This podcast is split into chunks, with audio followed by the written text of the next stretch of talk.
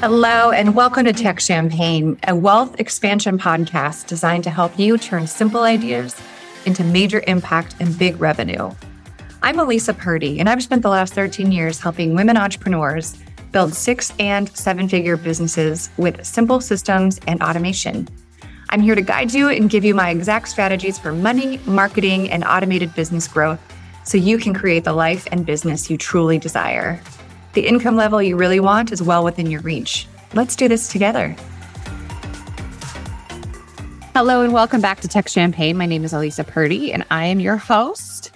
And I'm really excited to share today's episode with you. And I really hope that it helps you if you are in the same boat that I am. I am new to this boat, and it's been quite a journey over the last couple of years. And uh, I know this podcast is focused on business building, business tools, and automation for online business, but it's also focused on how to be a good human and live a healthy and happy life with your online business, with your lifestyle, with your revenue that lights you up, all of it. So I'm going to take a little piece of what this lifestyle looks like and I'm going to share it with you today.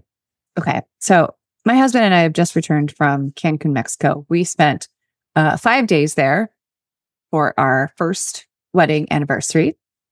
And the way that I have this structured, and I hope this helps you if you're sort of looking for time to schedule time off or vacations or things like that. But the last week of every month, I don't have client meetings. So my one on one clients get three one on one meetings every month. So that leaves the fourth week free. And I find that that helps my clients get caught up because life gets busy. And it also helps uh, me take some time to create space, to answer questions rather than always handing new tasks over to my clients. So for many years, I did client meetings every single week and I felt that it was it was just a lot. It was too much. I never had space. My clients never had space. And so I, you know, we don't know what we don't know. And so I saw a, um, a coach do this and she said, Oh, yeah, no, we only do three every month. And it's the first three weeks. So everybody's off the last week of the month and everybody gets some space to get caught up and process and create new ideas instead of feeling like they're drinking from a fire hose. So that's what I do in my business and I love it. And so when my husband and I travel, you know, we can work from anywhere, certainly, but um, it's also nice to have some time off, off, off. rather than just working from everywhere you go. It's important to unplug as well. So I typically do that on the last week of the month. And I do check Voxer and I do respond to urgent messages and things like that. But for the most part, my clients take that week to get caught up, which I love. So we've just returned from Mexico and traveling for me is a little bit challenging sometimes. So I have a wheat allergy that I've just discovered in the last, I don't know, two years. And I'm going to share with you today that this is a little bit of uh, on the health side of things. I'm not a doctor. I'm certainly not um, a medical professional in any stretch of the imagination. But I think it's important to include some health stuff on this entrepreneurial journey because it's all related, right? It's all related. So for a few years, I was having um, a bad reaction to food and I could not figure out what it was. There would be times when I would eat something and my belly would be so swollen that it looked like I was six months pregnant. And I was really affected by this mentally. I felt like I was gaining weight exponentially. It was during COVID and lockdown and all of that. I was in a new relationship. I felt like my body wasn't my own anymore and I couldn't pinpoint what it was. So I had pretty extreme swelling uh, in my belly. I also had a rash, itchy rash on my belly and my lower back. And I, I, it just never occurred to me that it was probably a food allergy. It would just happen sometimes. And I thought, oh, maybe it's stress related because we're all in lockdown and this is such a weird time. Um, but I couldn't figure out what it was. And there was a couple times so I ended up um, in the emergency room. And so I thought, you know what? I'm going to get my food allergy stuff tested. So, you know, once we got to the point of uncontrollable vomiting for hours and hours. Um, then I thought it was time to get some blood work done and figure out what the heck was going on with my body. So we did that. Comes back, I am 100% allergic to wheat. So this is different than a gluten allergy. And I'm going to kind of go through briefly what those, how those two things are different. And this is also different from celiac disease. So if you are celiac, I my heart goes out to you. I do not have celiac disease. So I do eat wheat sometimes if I have to, and that's the only option. And I know there's going to be a little bit of repercussion. Um, but I also, in the last year or so, have really gotten a handle on what to eat, what not to eat, what to do if I'm not feeling well, things like that. Okay, so let's dig in. So, especially when you're traveling. So, this is brought up because, you know, we've just taken this trip and we have to be aware of what to eat. What am I going to eat? How long is the flight? But what is available on the flight. And just know if you choose a gluten free flight on an airplane, the chances of you actually getting it, in my experience, are 50 50. You know, somebody will say, Oh, we don't have that. We don't have a record of that, or we don't have any more available, or basically tough. and so that's a huge bummer. So I always plan a backup. Okay. So here's a couple things you can pack on your plane um, with your, you know, in your purse and your carry on so that you have it with you. I'm a food person. When my blood sugar is low, I get really tired and irritable like most people. And I just don't want to feel like that. So I usually have snacks. So I like to pack trail mix when I travel. Trail mix and protein bars or protein balls. You know, you'll see those like at Costco, places like that, that are like oatmeal with peanut butter and a little bit of chocolate and uh, protein powder. You can make them. You can make them yourself and take them with you um, just having those little bites of stuff that I know is safe for me to eat is really important for me. So trail mix seems to be great. I don't have an allergy to nuts or anything like that. You can bring dried fruit. Be really careful about dried fruits. This is something I learned the hard way. If they have any sort of like sauces or funky stuff in it, that can irritate your body.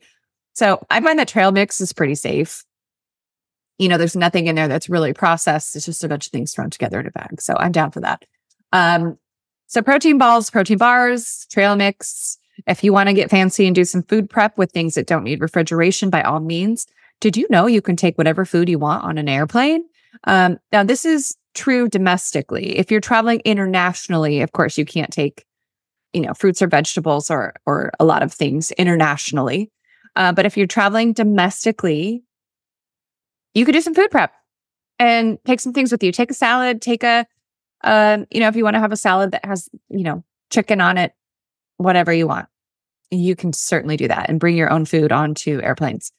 Um, something that I always pack with me now, I pack Benadryl. I've just learned from a recent trip to the emergency room that uh, antihistamines are great for controlling reactions to food allergies. I don't know why I didn't connect those two things, but I didn't. I didn't connect them, but it's an allergy. So it makes perfect sense. So I bring with me Benadryl and nausea medication. I have a prescription for nausea medication in case this happens. Um, because food allergies are no joke. And sometimes you just can't control everything. You can't control what's available. So we're going to do our best, but you can't control everything. And also sometimes there's hidden things. And I'm going to go into that next. So here's what you can eat if you have a wheat allergy. You can eat rice and potatoes. So I was like, oh gosh, I have a wheat allergy. That means I can't eat any carbs, no more carbs. And I was like, well, no, that's actually not true. You can have rice and any form of potatoes.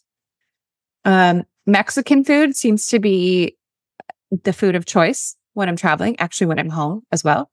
Um, anything rice based or corn based. So if you want to have some tortilla chip, chips, have some nachos, that, that works great. Have some tacos as long as it doesn't have like a bunch of sauces um, or things like that on there is really good as well. Um, Asian food seems to be a good choice because a lot of it is white rice. Uh, be very careful if you are wanting fried rice uh, that is soaked in soy sauce, and soy sauce is definitely a no no if you have a wheat allergy. Something I also learned the hard way. Do not recommend. Zero out of 10. So you have to be careful, but there's a lot of options. And when you are traveling, uh, my husband and I like to go to the airport lounges, mainly because they have buffets, or you can custom order whatever it is that you're eating. So buffets are your best friend when you have food allergies. Um, when we traveled for our honeymoon around Europe, they are very progressive in labeling for food allergies and what's available And what is not available, they had separate stations for gluten and wheat allergies. Um, I haven't seen a lot of that here in the States, but hopefully we catch up. So buffets are your friends. Rice and potatoes are great. Um, if you are looking for something in the morning, get eggs. Eggs all day. And I'm not talking about like huevos rancheros eggs because those have a lot of sauces and things on them. Uh, but when we were in Mexico and I would get two tacos with chicken. So it was just chicken and the corn tortilla, not wheat tortillas, but the corn tortillas. And then I would get two fried eggs over easy. And then I would go to the buffet and get, I don't know, a couple vegetables or something that was um, fresh there on the buffet. So that worked great for me. it worked great because the minute you get into the dishes that have a lot of sauces mixed in, that's when you run into trouble. Or if you have dry rubs on chicken, for example, or tri tip or any sort of meat, that can really be um, an irritant to your belly. So things you want to avoid, you want to avoid sauces, dry rubs, things that are battered. If you're taking notes, write that down. Anything that's battered is a no go. Um, unless it's rice based, which is not very common.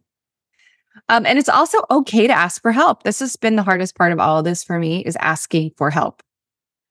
I never want to be the person who needs something. I don't know why. I need to get past that in my life. But I've just learned to advocate for myself. Hey, do you have any gluten free bread? And they would say yes or no, because we went to one place in Europe uh, and I asked for something that was gluten free and they had nothing gluten free. And then they were really nervous about me being there because there's a liability for them. Obviously, people with celiac can get really sick. They didn't have a separate kitchen. My allergy is not that severe. Do I avoid wheat? Yes, I do. but I do not have celiac. So I don't require, you know, a separate kitchen and all that kind of stuff. So the other thing to consider if you are going into gluten-free foods, uh, there's a, well, number one, there's a difference between wheat and gluten. Gluten is actually a protein found in wheat, also found in barley and rye and other things. Um, so if I say I'm allergic to wheat, most often they don't understand what I'm saying. But if I say, oh, I need something that's gluten free, they say, oh, yeah, we have that because that's just more commonly understood. But here's something to be aware of when you're going into the world of gluten free foods, there's a lot of additives and fillers that are in those foods. So check your labels. For example, uh, there was a gluten free ravioli that I was using at home from Trader Joe's. There's all kinds of additives in this stuff. So uh, things I couldn't even pronounce. so I've decided to start making pasta at home with uh, almond flour or any kind of flour that's not made from wheat. So that's going to be my next chapter. Um, I've also learned to make, um, oh gosh, my brain, my brain, my brain. I've also learned to make, oh, spring rolls. spring rolls at home, which are really, really nice. So that's rice paper. You can get it at any um, Asian food store. So rice paper, put a bunch of yummy veggies in there. I usually will steam some shrimp, put that in there. You can make you can make your own sauces at home. I make like a peanut sauce that does not have any thickening agents in it. And that's really where wheat hides. Wheat hides a lot in thicker sauces. So wheat flour is added to a lot of things to thicken them up. So we got to be careful about that kind of stuff. Um, and if you make sauces at home with wheat flour, then switch over to cornstarch. Just a little bit of that. Fix you right up. Um, so making spring rolls at home. I'm going to start making pasta at home. Um, I do have gluten free bread from Costco because I'm not going to start making bread. Let's be real. I'm just not. Uh, things like that. So there are ways that you can exist and have food allergies. It just takes a little bit more planning. So having some snacks on hand, super, super important. Um, like I said, you can't usually take fruits or vegetables internationally, but you certainly can domestically. So there's usually a, an apple or banana in any one of my purses at any given time. There's also usually protein balls, um, and trail mix, trail mix for the win. And trail mix is something that you can pretty much get at any airport. So there's a convenience factor there. And dried fruit is often at airports, but that kind of, you have to be careful with that stuff. Again, additives also really high in sugar because um, you're not really getting the fiber that you would when you eat fruit. So it's just something to be aware of. Uh, when you do travel, bring with you Benadryl and nausea medication and things you can eat rice and potatoes I find Asian foods and Mexican foods to be um, pretty easy. when I'm traveling. If you are eating in the morning, think high protein, high protein, low carb, and you'll probably be okay. Things to avoid sauces, dry rubs, things that are battered. And it is okay to ask for help. And then just be aware of all the additives and gluten free stuff. So I think we're going in the right direction with helping people eat when they have food allergies. Um, but I think we do have a, bit of catch up to do. I think Europe um, is many countries in Europe are way ahead of the game in accommodating people with with allergies. And I think we just need to not be afraid to ask for help. You know, there's nothing wrong with us. It's just uh, part of it is that our country has overloaded our food with wheat. And so a lot of people uh, in the US have developed these allergies. So when you are traveling, you will probably find that if you have like a wheat or a, da- a dairy allergy, here, when you travel, if you happen to eat something that has wheat in it, uh, maybe you weren't sure or it snuck in there or whatever, you probably won't have the same reaction that you're having here. That has happened to me as well. I'm only speaking from personal experience. Again, not a medical professional in any, any, any way, shape, or form. So I hope this is helpful to you if you are traveling. Maybe you're taking a week off from your client work during the month to take a little trip to our, have some R&R alone or with your people or with friends or with clients, whatever. Make sure you take time out for yourself. Um, I always come back from these trips really, really creative. And I'm feeling really, really creative today. So I'm recording this episode on a Saturday and I'm really excited. I uh, have a retreat in the works that will be announced very, very soon. And I'm excited. So thank you so much for listening to this episode of Tech Champagne. I hope it was helpful for you. And I will see you next week with some episodes that are focused around automation, some new systems, and some really powerful revenue generating tools. Okay. I will see you next week. Thank you so much for being here. And we'll see you on the next episode of Tech Champagne. Bye. Thank you for spending your time with me today. I hope this episode brought you exactly what you needed. If you had fun today, be sure to hit the subscribe button or leave me a review. Your support means the world to me and it helps other women entrepreneurs find the show as well. And if you're looking for a free place to connect and learn more about creating your own six figure online business, check out my Facebook group, Empowered Entrepreneurs. See you on the next episode.